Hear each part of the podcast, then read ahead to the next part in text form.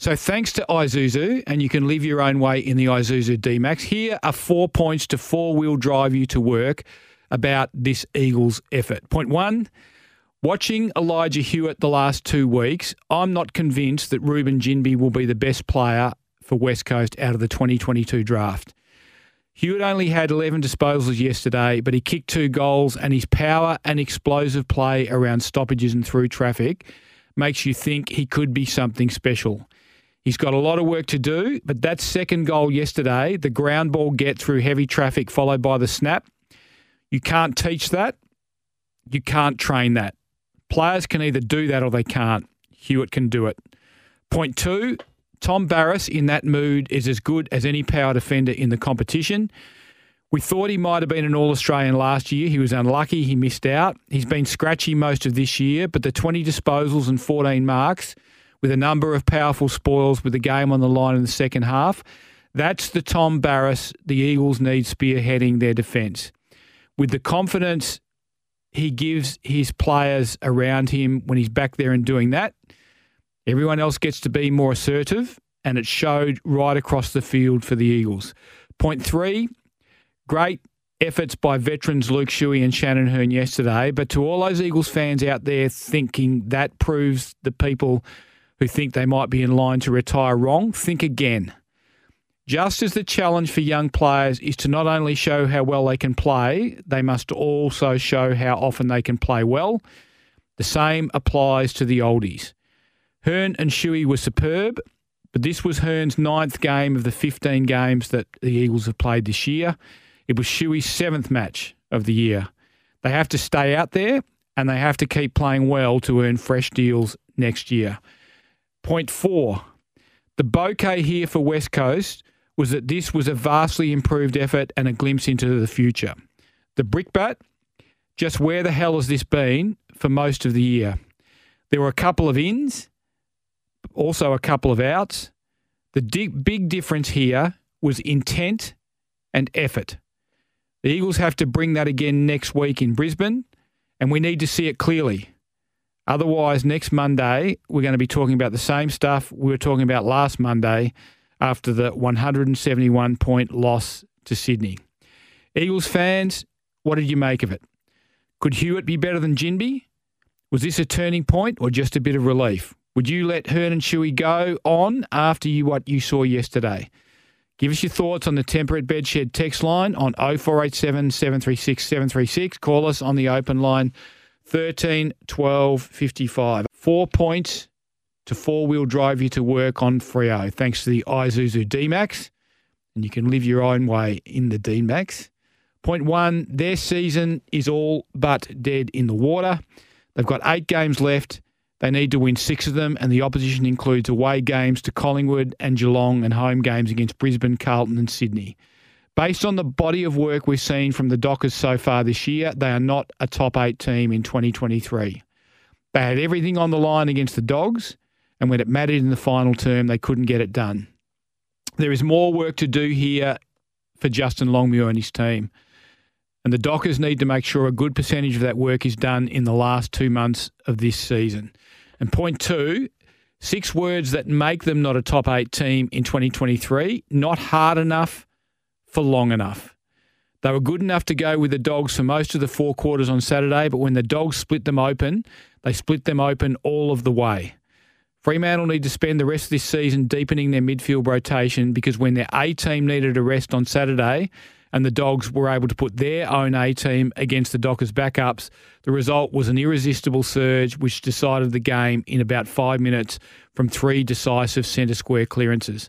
By this time next year, the Dockers have to have made Matt Johnson, Neil Erasmus, and others a regular part of their centre square clearances.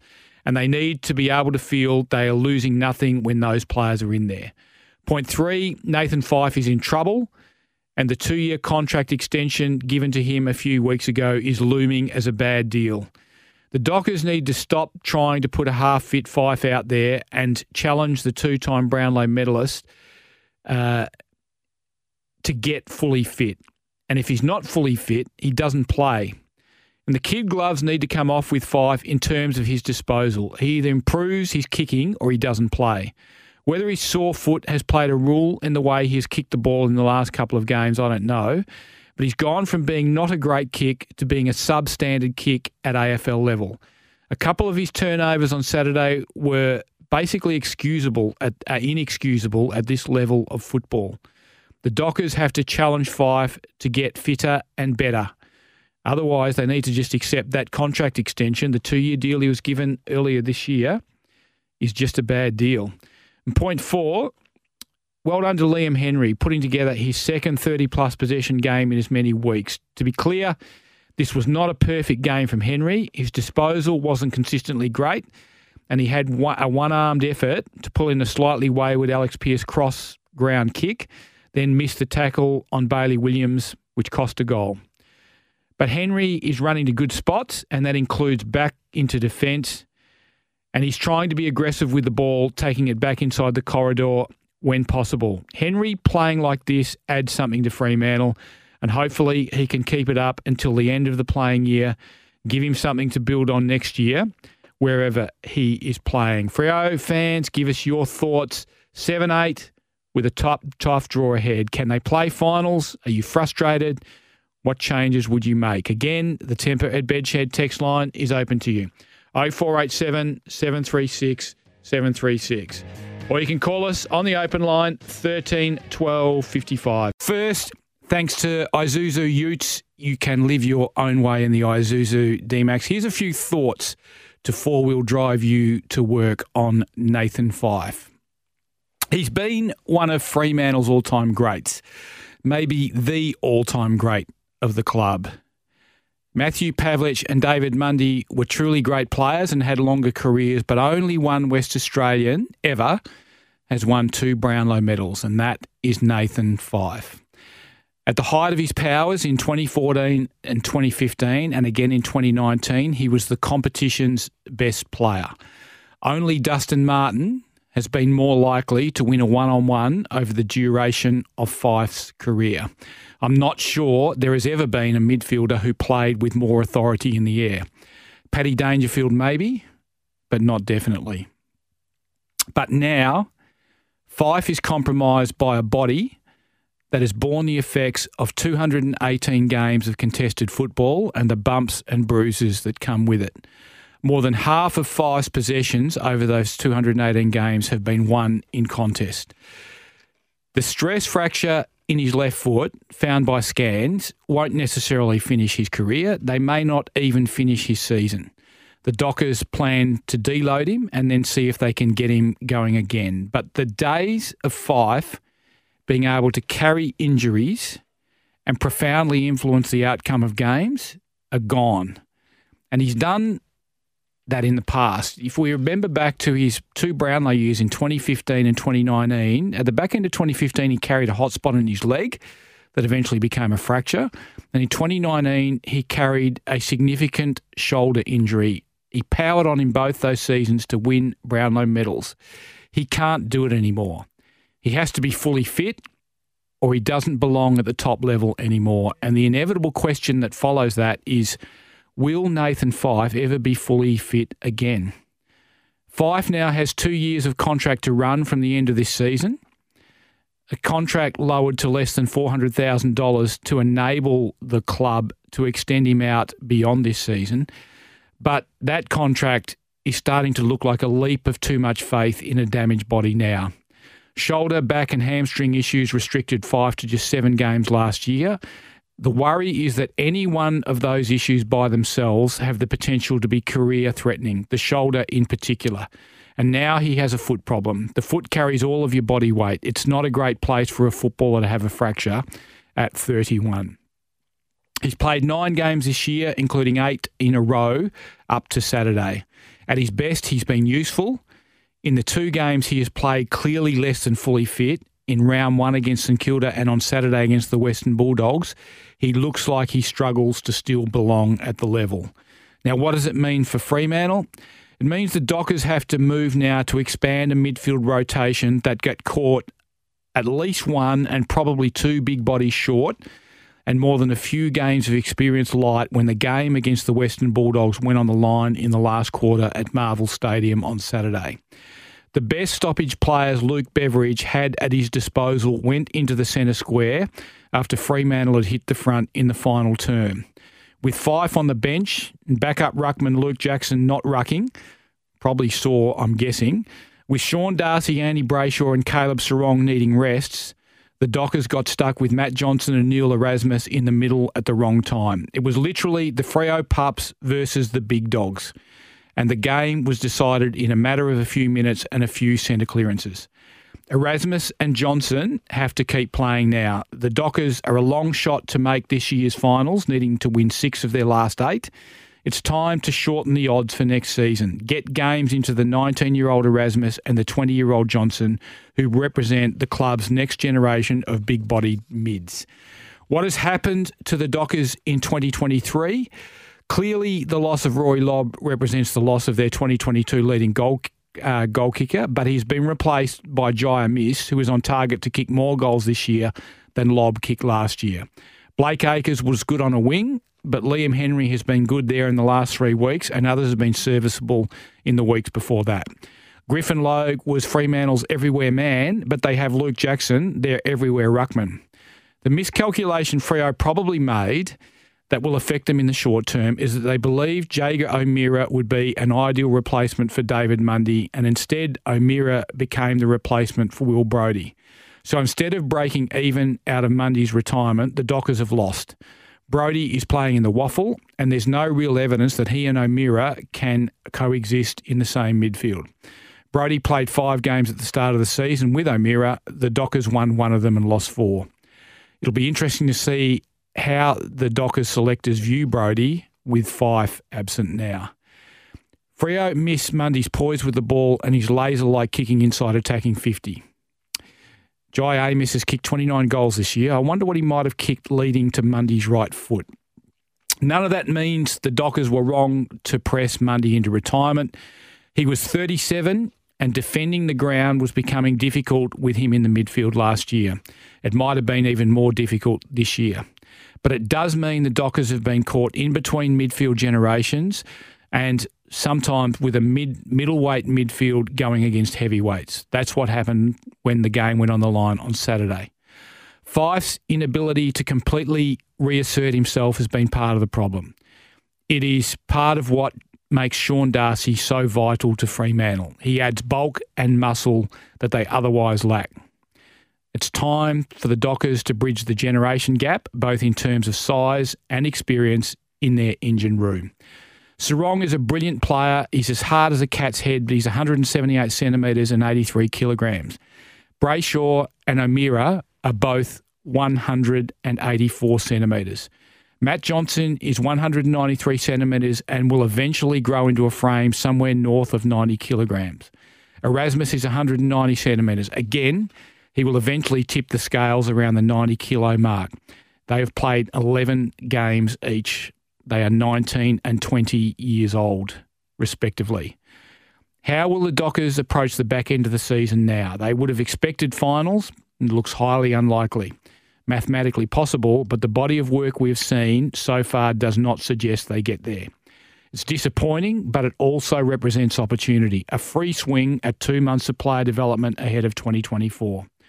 What would you do in Freo's shoes? You can have your say on the Temperate Bedshed text line on 0487 736 or on the open line 1312. Let's have a bit of fun with the editorial today. And thanks to Isuzu Utes, and you can live your own way in the Isuzu D-Max. Here are four points to four wheel drive you to work on the ongoing whinge fest going on in England about Alex Carey stumping Johnny Bairstow on day five of the second test at Lords. Point one clearly, England view the right to whinge as a red ball form of communication and not a white ball form. White ball whinging would be a one day thing. We're into day three now, and they appear to be waiting for things to take more spin. Their Prime Minister and Piers Morgan are in on the act now. Morgan clearly has made contact with Shane Warne in the afterlife to confirm whether he would have approved. That'll take the debate forward, Piers, no doubt. Point two Stuart Broad has told Alex Carey that this is what he will be remembered for. Really? Does Broad want to be remembered for hitting the cover off an Ashton Agar spinner a decade ago, being caught at first slip, not walking, and being given not out? He let the umpire make the decision, which is pretty much what the Aussies did when Carey threw the stumps down with Bairstow daydreaming well out of his ground. It's pretty much what Ben Duckett did in this test when Mitchell Starc caught him on the boundary in this test, but rubbed the ball along the ground trying to break his fall. Broad by name, selective by memory. Point three. Brendon McCullum reckoned he wouldn't be having a beer with the Aussies anytime soon. When it was pointed out to McCullum that he'd actually done what Carey did during his career as a keeper for New Zealand, he spoke of things he had done which he regretted. My advice as an Aussie to Brendon is don't hang upside down holding your breath, waiting for the Aussies to regret this. I think the Aussies are pretty comfortable with this, Brendon. And point four, while it's a little painful to see the English appointing themselves as the sole moral arbiters of cricket and doing their lollies over the Bairstow stumping, it's still preferable to having them suck on their lollies and use the spit to shine the ball, as they admitted doing the 2005 series in England, when they pretty much won by getting the ball to swing a lot more than our bowlers did.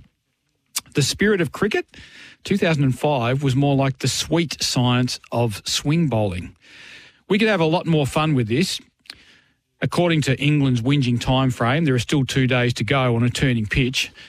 But let's move on. And thanks to Isuzu, and you can live your own way in the Isuzu MU-X 7 seater, here are four points to four wheel drive you to work on our two AFL teams this weekend. Point one on West Coast. Kudos to the Eagles for their eight point loss to St Kilda at the weekend, with a team still stripped back to the bare bones for manpower. But the obvious question to ask the Eagles is this one. If that was possible on Sunday, why hasn't it been possible for the last three months when the Eagles haven't been closer than 40 points to any AFL opponent? And I doubt that a repeat of that effort will get the Eagles that close to Brisbane at the Gabba this weekend, but we still should see a repeat of that effort.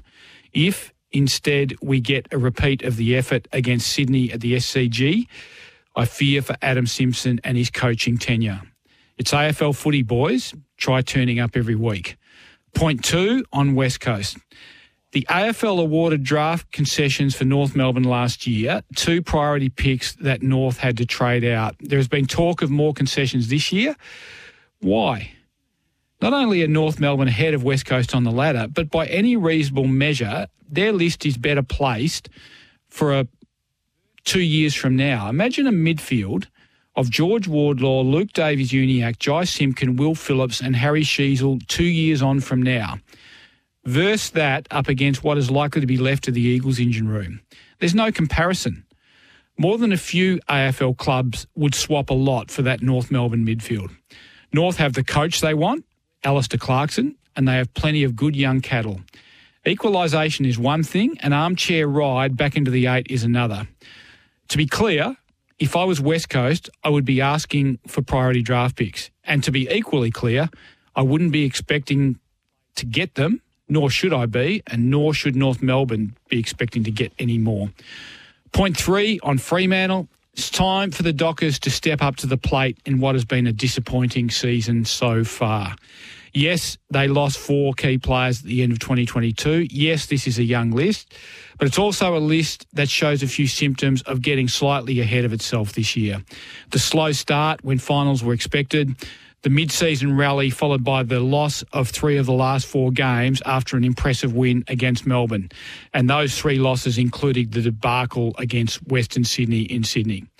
We keep hearing about the outstanding young leaders at Fremantle Maybe it's time they stepped up and led them somewhere meaningful this year.